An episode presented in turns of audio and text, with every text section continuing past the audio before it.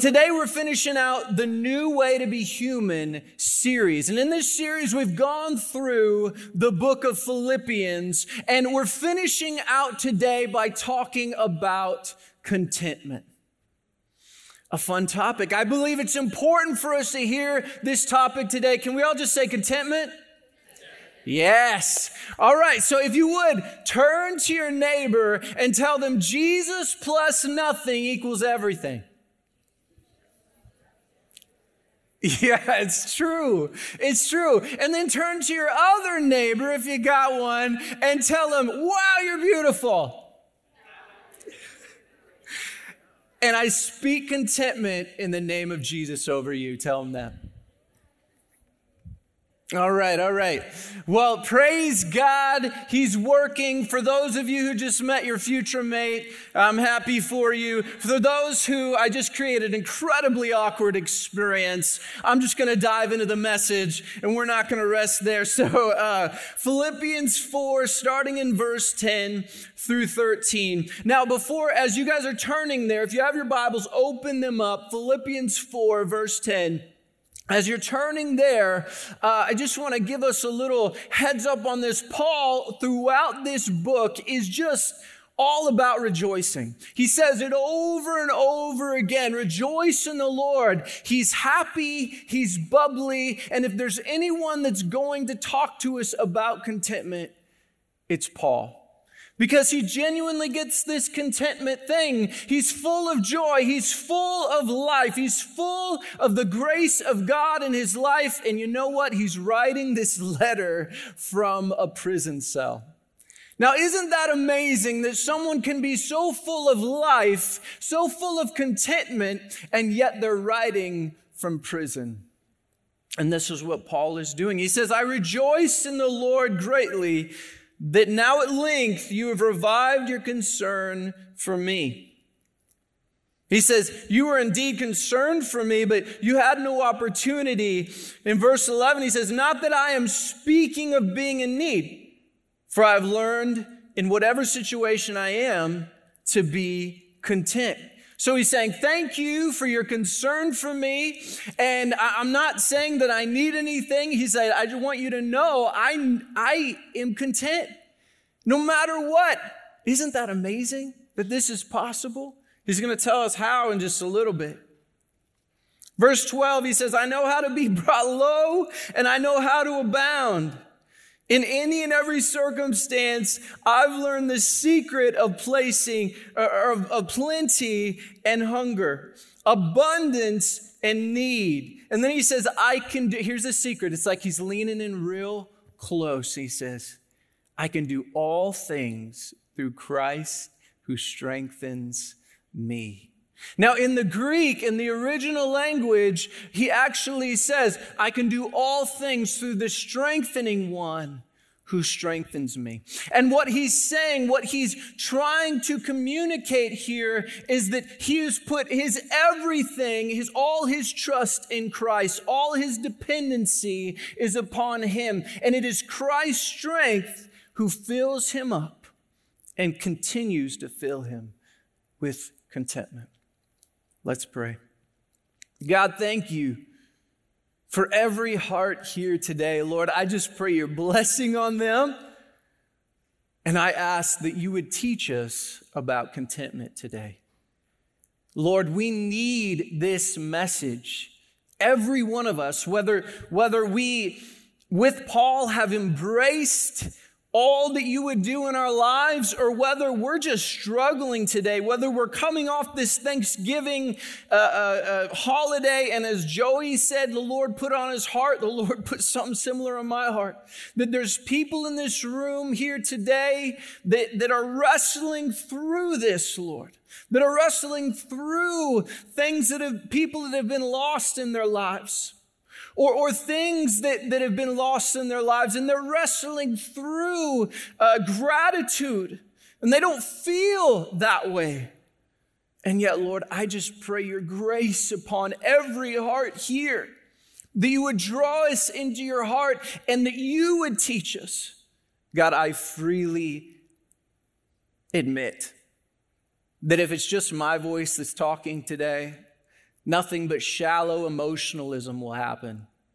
But Lord, if your spirit gets involved, which is what I've been praying and what I believe you are doing, then Lord, life goes out and your truth goes out. So we ask that you would impart something here that no man can in hearts, that you would impart the reality of your kingdom, the reality of contentment in our hearts. We pray this in Jesus' name.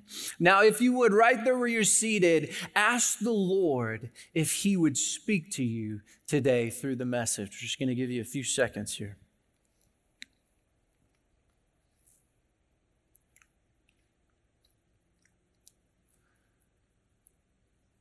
And then, if you would, if I could be so brave as to ask you to pray for me, because I need the Lord's help that I might say something that would be helpful for you.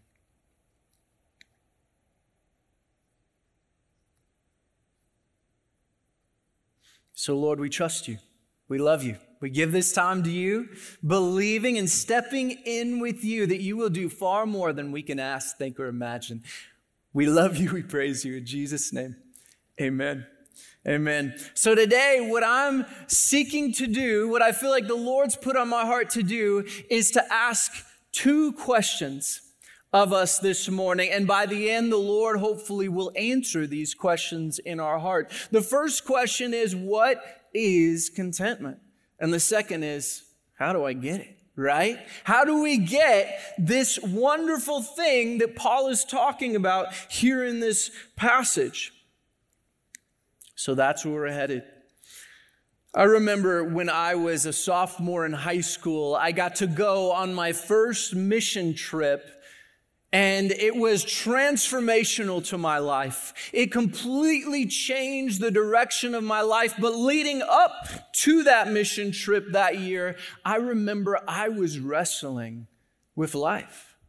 I mean, I was a middle class sophomore in high school kid who, who honestly I didn't know up from down, but I, I, I didn't know why I was so unhappy. I didn't know why I was so sad. And I knew there was more, but I didn't know where to find more. And in walks Jesus to that season of my life, right? Now, some of us might feel that way in here. We know there's more in life, and yet where do we find it? So I get to go on this mission trip. Now, there were so many wonderful things that happened that week, but the, one of the, the, the most wonderful things was I got to come in contact with the first man I'd ever met that actually lived what Paul is talking about. His name was Pastor Javier. He was one of the, uh, uh, he, he, was a pastor of the church we had partnered with going down there to minister. We'd brought this vacation Bible school down there, and we were going to present Jesus to the children down there in their community. This community, though, was very, very poor, and Pastor Javier was very, very poor. He had very few things, and yet he was the happiest person I'd ever met in my life. He was so filled with joy, you would think he had everything because a few things that he had, he was trying to give to us. He, he couldn't wait to give away whatever he had, and it was as if he had the world already, and he did. He had everything. And I remember in just a few days around this man, I wanted what he had. I knew that what he had was better than what I had, but I didn't know what was different about what he had than what I had. And we're ministering that week, and God is working and, and, and continually I'm around this man and I see his joy and I see the continued. He doesn't change when he's around some people and, and not around other people. He is the same person, has the same life in Christ, and he's constantly talking to people about Jesus. And it's like he can't, he can't hold it in. It's just so wonderful to him. And by the end of the week, I, I just, I couldn't help myself. I had to ask him, like, Pastor Javier, I'm like, what you have is better than what I have. And I didn't know how to ask. I, I was like, uh, uh, You have something that I don't, and I need it. How do I get it? What's your secret?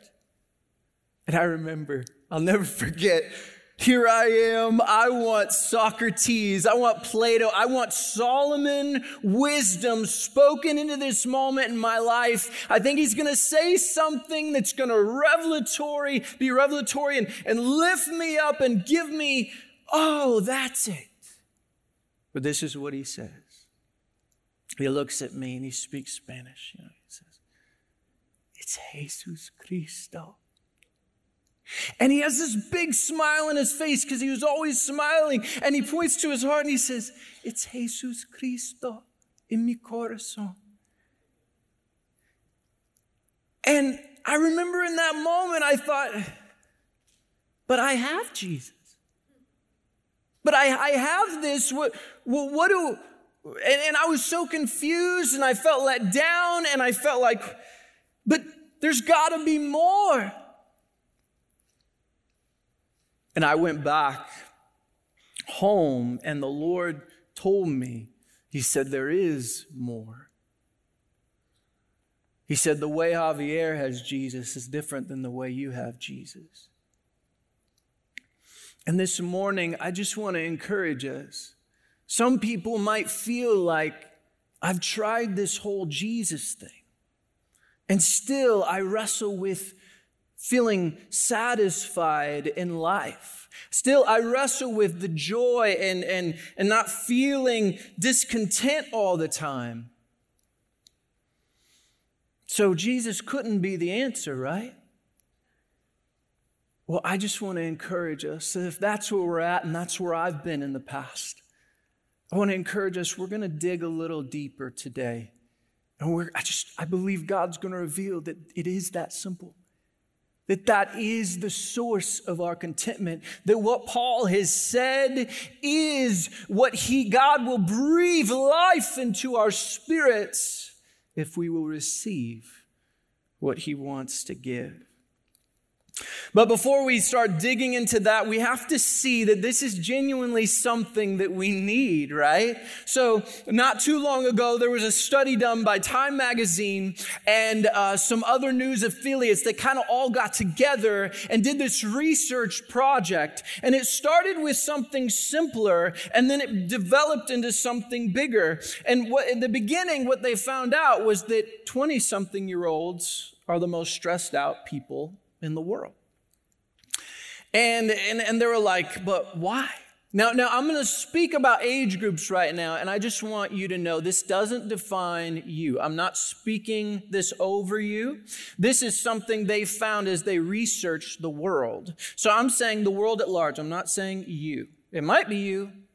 But, anyways, here we go. So, 20 somethings were the most stressed out people in the world. And they're like, why? So they asked more questions and they started researching every age group down from the little tykes all the way to 80 and 90 years old. And they're trying to figure out what, what's going on here. And what they found out was something that they now call the U curve theory or the U curve of happiness. Some, some people call it. You can look it up. But what they found was that uh, across the board in the world, not just in the United States, but across the board, there was this trend that 20, in, in our 20s, uh, that, that a lot of people begin to go down in their satisfaction in life. That, yeah, they start getting stressed out, but their satisfaction in life starts going down. And it starts going down at a steeper incline in their 30s, and then in their 40s, it bottoms out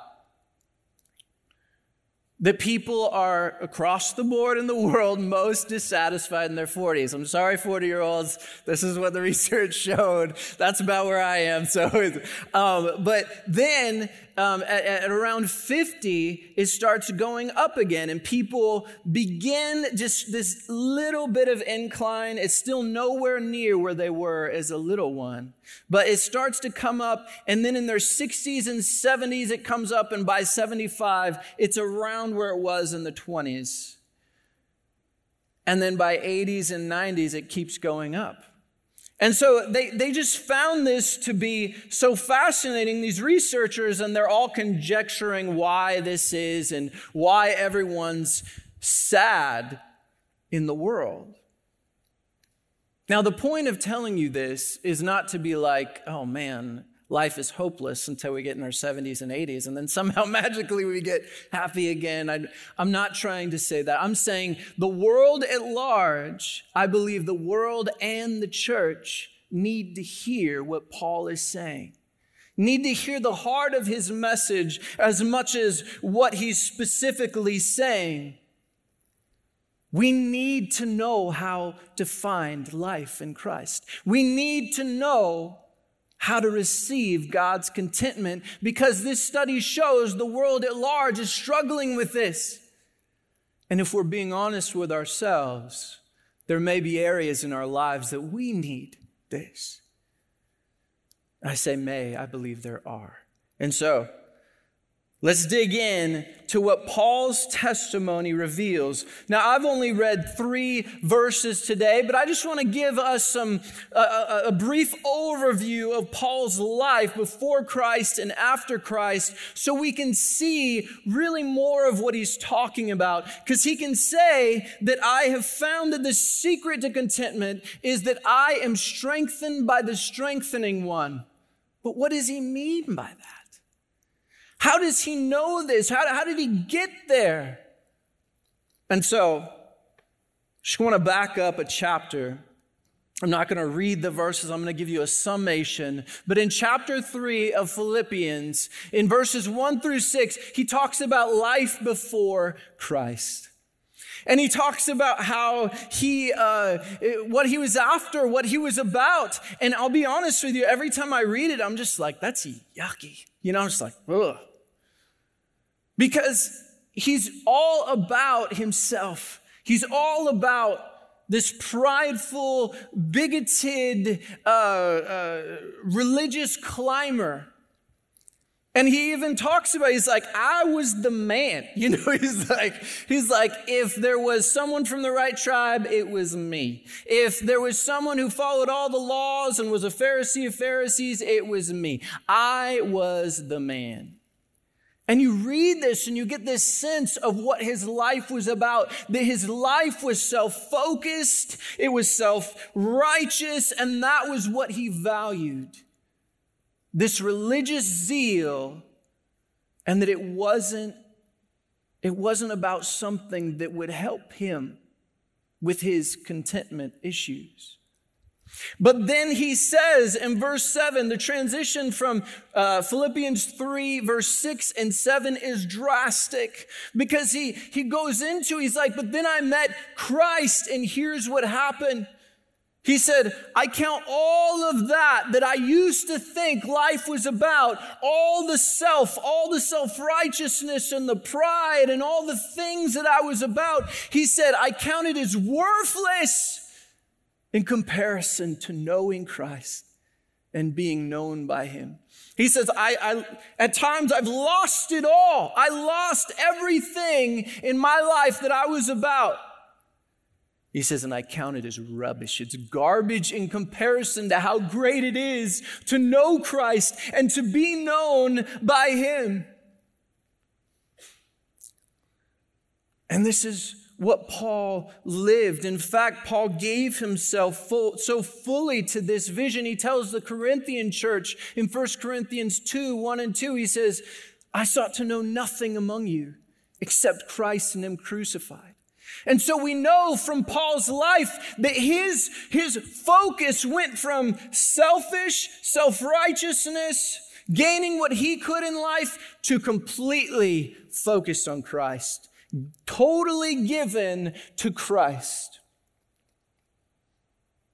And because he gave his life totally to Christ, when he says, I'm strengthened by the strengthening one, what he's saying is, my contentment is not based on what happens in life. It's not based on what I get. It's not based on what I accomplish.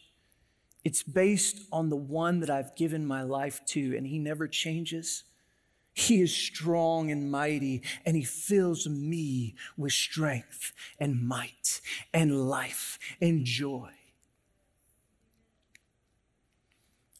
And this is where we're headed today. All in for Jesus.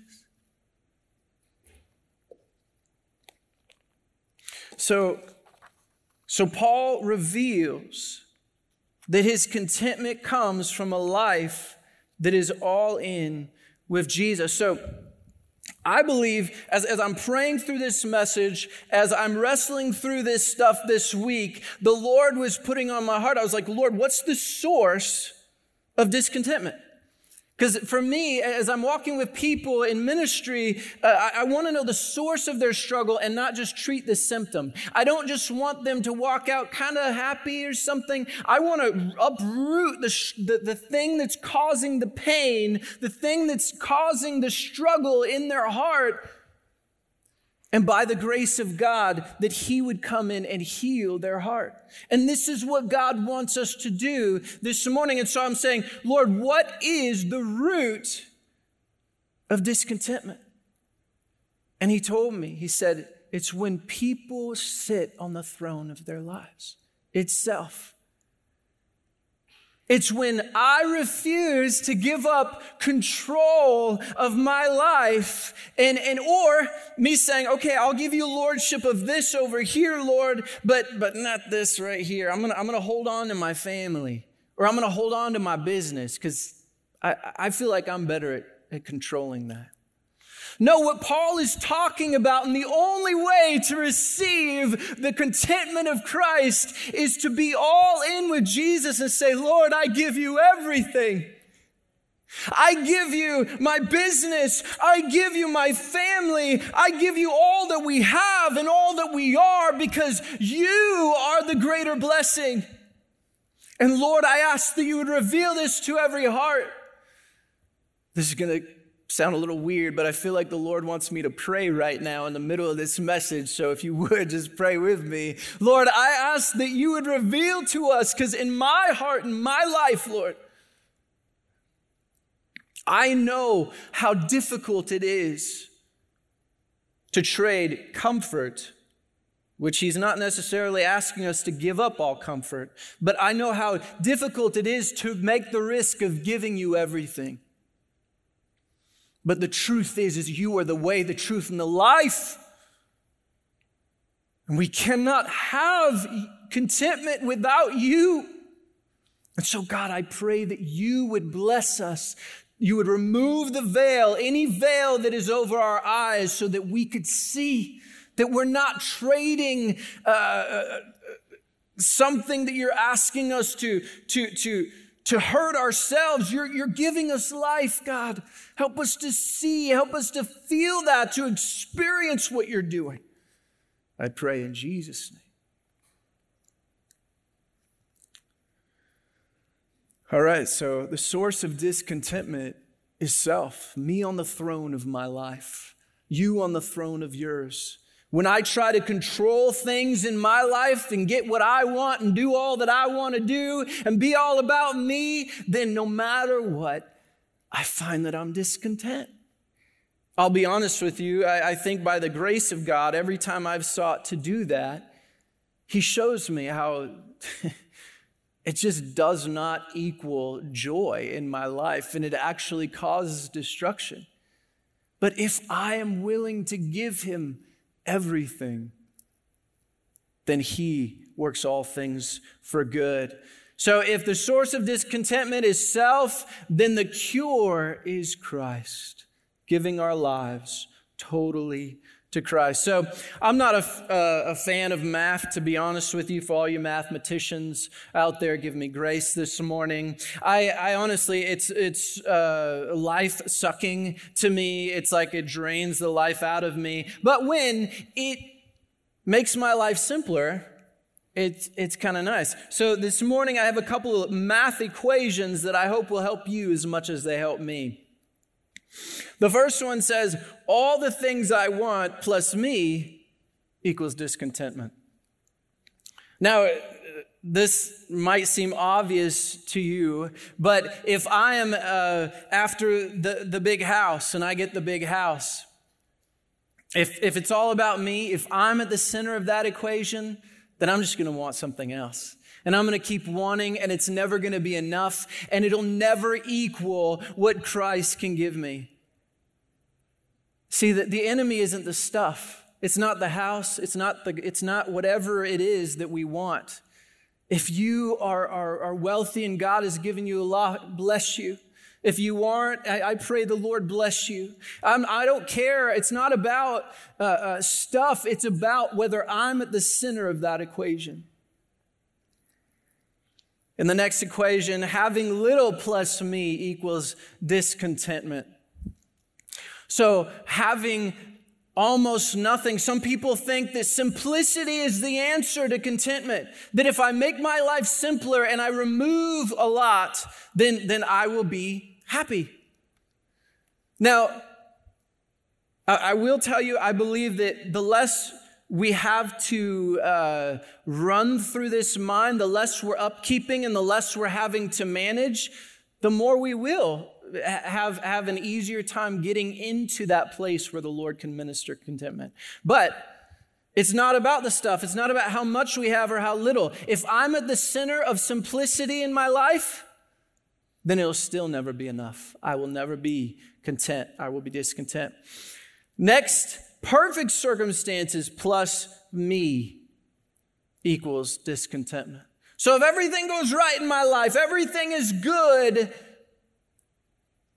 but I am still in the throne of my life, then I will be discontent.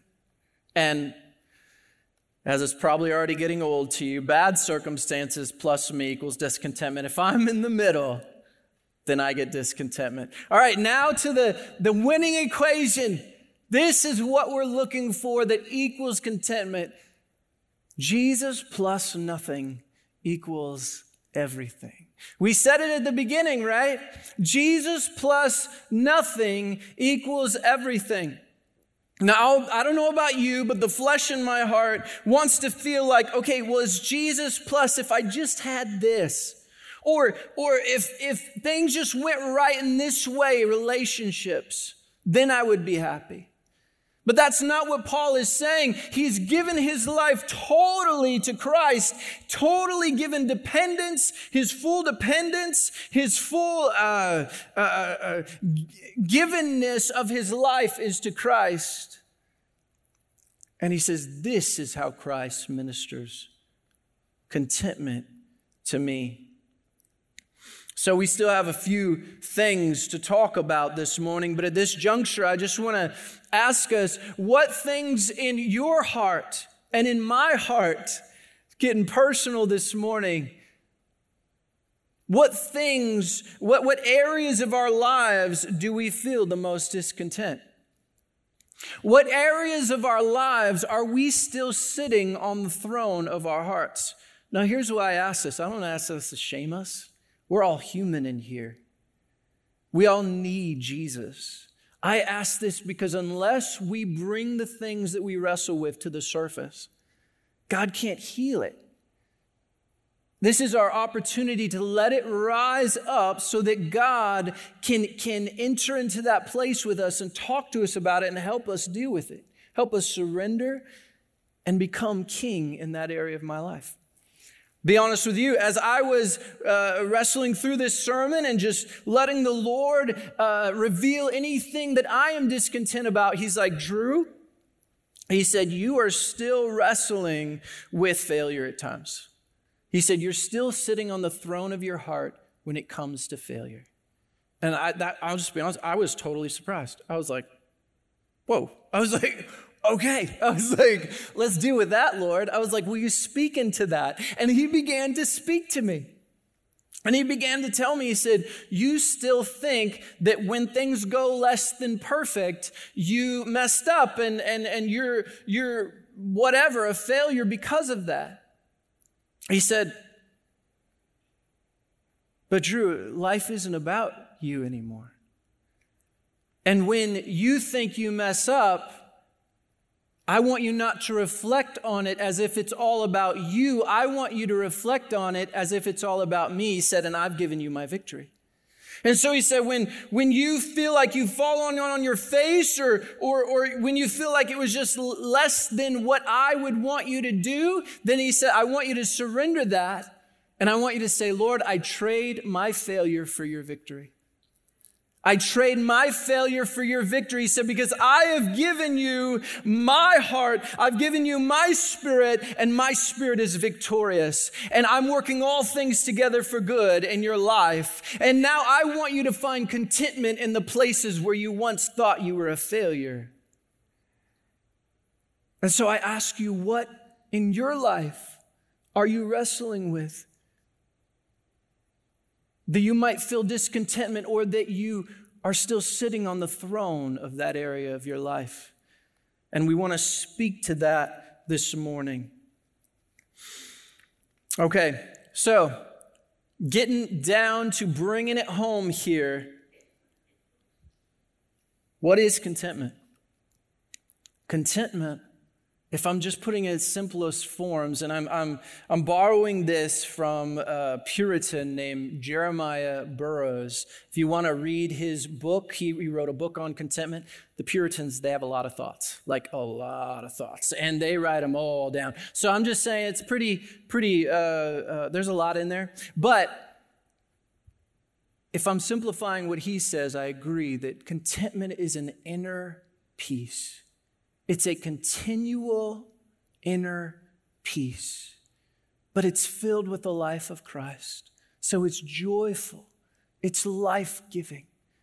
And it doesn't go up or down based on how awesome or bad things go. It continues and it flows out like living water. So then the next question is how do we get it?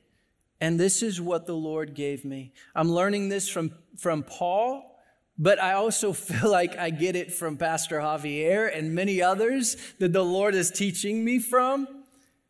But number one, contentment is the result of making Jesus everything. Contentment happens when we make him everything in our lives. And it's not just the flip side of that coin is not just making him everything, but it's giving full dependence to him. Now, I believe in America, there was something that happened uh, wonderfully hundreds of years ago when we won our independence. But at that time, I think there, there began this domino effect of what the enemy wanted to use independence as. Now, I'm not saying that beginning of our nation was bad, that we came against tyranny. This is wonderful. But since then, the enemy has tried to turn independence around to where it is something where we feel like if I am not in control of my life, then there's something wrong. And yet, Christ's way to contentment is to give complete control of our lives to Him.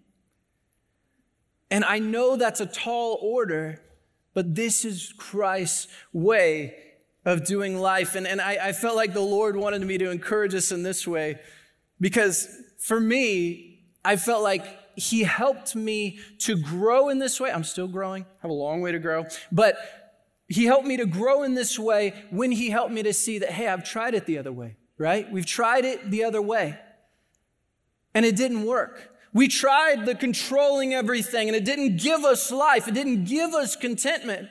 And so why would I think, why would we think that I keep trying the same thing and get a different result? It's just not going to happen, right? We're not going to get a different result. We're going to keep, it's going to, it's going to keep happening. So why not try God's way? Why not step in totally with him? Why not put all the chips in with Jesus? Now, the second part, I believe, is just as important as the first. The contentment is a result of making Jesus everything. But I'll be honest with you, I had years and years of my life where I didn't know how to do that. That was my struggle when I went down with Pastor Javier. That was what the Lord revealed to me is, is that I still had more of my life to give him. but I didn't know how to give it. I tried to serve him. I tried to, to love him, but I didn't know how to, to have the contentment that Pastor Javier had, and I didn't know how to give him more of my life. Until finally the Lord convinced me that it doesn't come, this contentment thing, unless you start in the right place.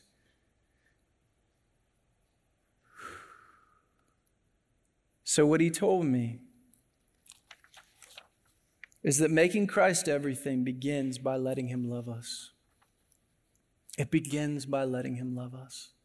Now that might sound like a cop out to some, some people who are who are really like, "Oh man, but it's not about me." I'll be honest with you, that's how I felt for years.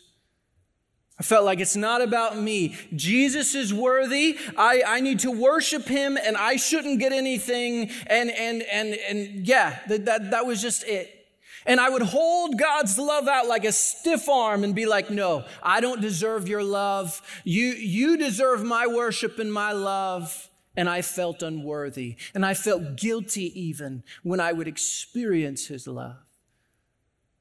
Now, some people in here are thinking, that's ridiculous. Other people might identify with it. But this, in my life, was the key to unlocking God moving in power in and through me. Because as I wrestled to grow in the Lord, I found very little fruit coming out of my ministry until I accepted this reality. And it comes from, I remember he first began to minister to my heart through this text. 1 John 4 19. Such a simple phrase. We love because he first loved us. Right? Now, since then, I've seen the Lord reveal like layers of this scripture, and it's fantastic. But I just want to go like one layer deep today that we can't love unless we let him love us. We love because he first loved us. We can't uh, be in his spirit and receive what he wants to give us and fill us with unless we let him love us. Jesus said in John 15, uh, verse 9, he says, Just as the Father has loved me, so have I loved you. And in this statement, he's saying so much because he's saying, just as the triune God, the Father, the Son, the Holy Spirit love each other, so God loves us in the same way. Not a lesser way, not a, uh, uh, okay, we're going to downgrade the love we give to you because we just don't love you as much. No, he loves us the same as he loves the other members of the Trinity. I don't know about you, but the first time I heard that, my mind was blown. I was just like, what? That's a lot of love, you know? And he says, Just as the Father has loved me, so I have loved you. And then he says, His sons, abide in my love. He's not saying return to my love every once in a while, you know, just a little bit, a little bit of love, a little cup of love, here you go. No, he's saying, I want you to stand under the waterfall of my affection in life. I want it to wash over you, and I want you to, to, to be filled with it at all times. I will tell you what I have found is that the most loved people are the people who love the most. So if we will spend time with love and let Him fill us with it, woo, we fill up to overflowing and we become like Paul. We can't help it because we're so loved and we're so filled with life that when we go out, we're just like, oh man. Have you heard about what Jesus did? He's amazing.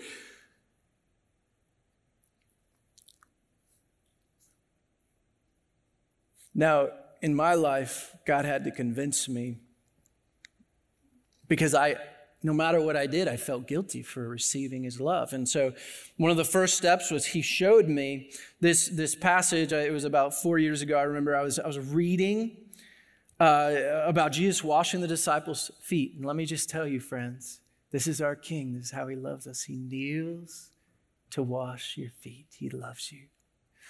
But he's kneeling to wash his disciples' feet. And, and, and Peter is offended by this. And, and, and, and the passage, the Lord's like, Drew, that, that's your heart right now. you know, he's like, he's like showing me. He's like, Peter's offended by this. He's like, no, He's like, You're not, I, am not worthy of you washing my feet. I, I'll wash your feet though, because you're worthy of it. And Jesus tells him this. He says, Peter, you don't understand. He says, If you don't let me wash your feet, you have no part in me. And at that moment, as clear as I've heard any voice in my life, the Lord spoke into my heart. He said, Drew, if you don't let me wash your feet, or if you don't let me love you, you have no part in me. If you don't let me fill you with my affection, he wasn't just saying that, that I'm not connected to him. He was saying that I wouldn't be able to love him or others. It's because I wasn't willing to receive what he wanted to give in his life giving presence. I would sit in his presence and I would pray and I would seek to do his will. And yet, because I wasn't willing to receive his life, I had nothing. There was, it was bone dry in my spirit. It was just desert. And I remember there, there, were, there were multiple times where the Lord spoke this over my life. And finally, He told me one day, it was, I think it was about a year after that, He told me, He said, Drew, I said, I'm going to change the way you look at my love from now on. I'm going to allow you to receive my love now. And I was like, oh, wow, okay. And he told me this, and it's amazing what God can do with a couple phrases. But he said, Do you feel guilty for drinking water? And I said, No. he said, Why? And I said, Because I need it to survive. And he said, That's what my love is to your spirit. He said, My love is living water. He said, All this time you thought of my love as something like, like a doggy treat that, I, that, that we give to dogs for being a good dog. Oh, you did a good trick. He said, You thought that I gave you my love when you did something good. He said, But that's not how I function. He said, My love is to uplift your spirit. And immediately in my heart, he brought the woman of the well story to my mind. And he, he, he just like quoted it verbatim in my heart. And he's like, This is why Jesus told the woman at the well. You, I, if you knew who it was that was asking you for water, you would ask me and I would give you living water. And he's saying, This is the life that I want to put in you if you would receive it. And for me, that changed everything. And from that day on, there was something that shifted in me where not only was I willing to receive the living water of his love that he would give me, but that I was willing to bask in it and not see it as something that, that I, I'm not worthy of and hold it at arm's length, but yet to, to let it revive and fill so that I could go out and be like Jesus to others. And it's changed everything in my life. And so, the two main things I'm encouraging us, and what I believe the Lord is telling us this morning is one, to go all in with Jesus, to give it all to Jesus. And number two, to let God love you into that, to let His love consume you. Because here's, here's my story I am still surrendering more and more. As He reveals more, I surrender more. So we're not done growing in surrender wherever you are. We don't arrive at this place and say, I'm done, I'm good. You know, we, we keep growing in the Lord. He keeps drawing us closer. And so I would encourage us go all in with Jesus today and let Him love you even deeper. All right, so I felt like the Lord wanted me to give us four practical ways we can let God uh, love us into contentment. I'm going to say these as quickly as I can. Number one, surrender all to Jesus, give your life totally to Him.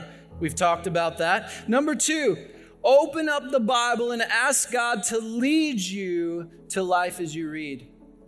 I know a lot of folks who read this book and they treat it like a textbook. And I'm not trying to shame anyone, I'm just trying to open up the door to what God would give us a life in.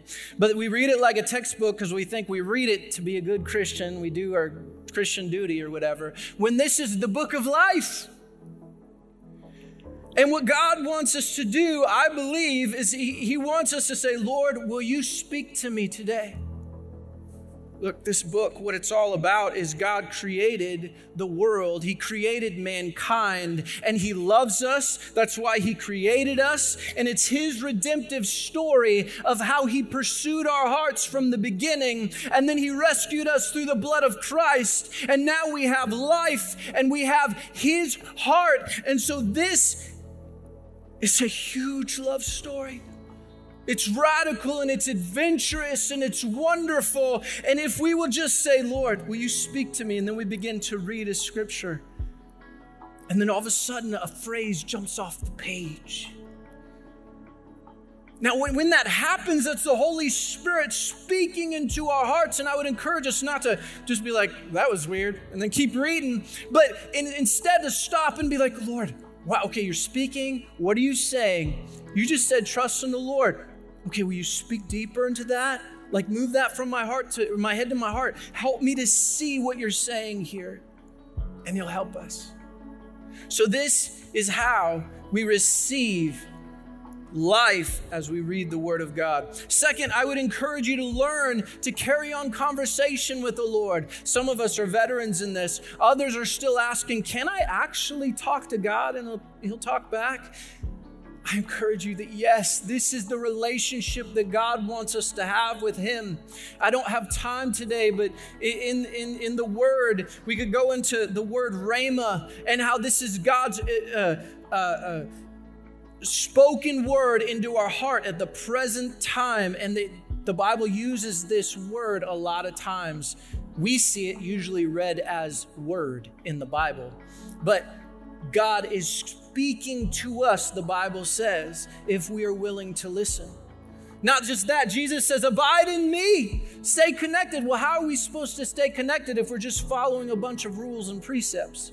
He wants us to be relational, so He invites us in. And I would encourage you, if you are wrestling with that this morning and wrestling with, man, I would love to talk more to God and to hear His voice. I love to talk to people about that.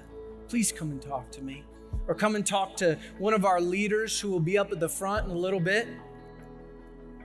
So that's three practical ways. The fourth way is to spend time. And again, I'm going over practical ways to let God love us into contentment. The fourth way is to hang out with people who have the joy of Jesus in their life. Now, if we're carrying this contentment, this Christ like contentment, what it does for other people is super contagious. It's wonderful.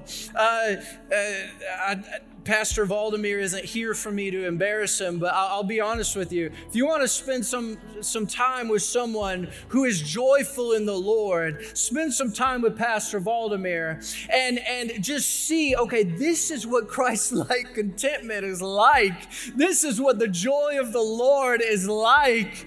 And I would just encourage you find people in your life that have this and latch on to them.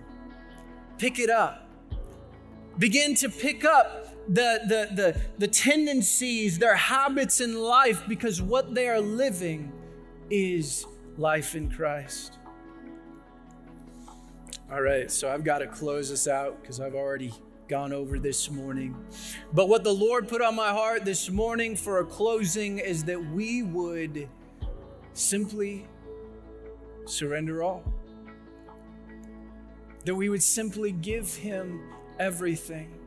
So I'm going to lead us through a prayer in just a moment.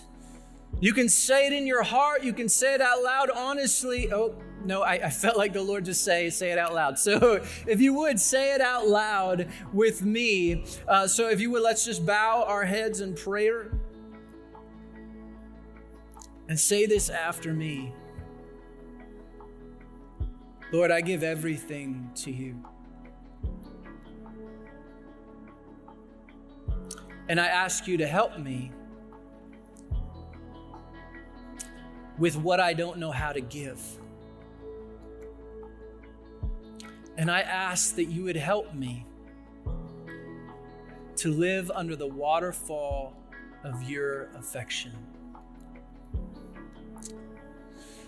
So I feel like there's some spirits that need to go right now. So I come against, just, just bear with me, folks. I come against the spirit of mammon that tries to keep us independent, that tries to keep us seeking and, and focused on the things of the flesh, that tries to keep us from, from embracing all that Christ would give us in this life. And I come against you and I say, Be gone from our presence right now. The Lord is here and I come against the orphan spirit. This spirit that tries to make us feel like we have to earn and strive and, and reach but never attain. And I come against you, I say, Be gone in Jesus' name. For the Lord has given provision in place of mammon. He's giving you everything your heart needs and infinite joy and contentment, His joy and not just that, but He's given you sonship and daughtership, in which, Lord, I pray this morning it would fall upon people. This realization that no longer do they have to strive to earn your affection, but you've already given it, that they would be able to move from your pleasure, the pleasure of the Father's heart, instead of from their own pressure that they would be able to live for you from this place of freedom and life instead of this place of needing to be good enough. For Lord, you are setting hearts free. So, from this place, I just want to take a moment. I believe the Spirit wants to speak to hearts this morning. So, if you would, we're just going to take a moment, let the Spirit speak. Lord, Spirit, speak what you want to speak into people's hearts now. Jesus' name.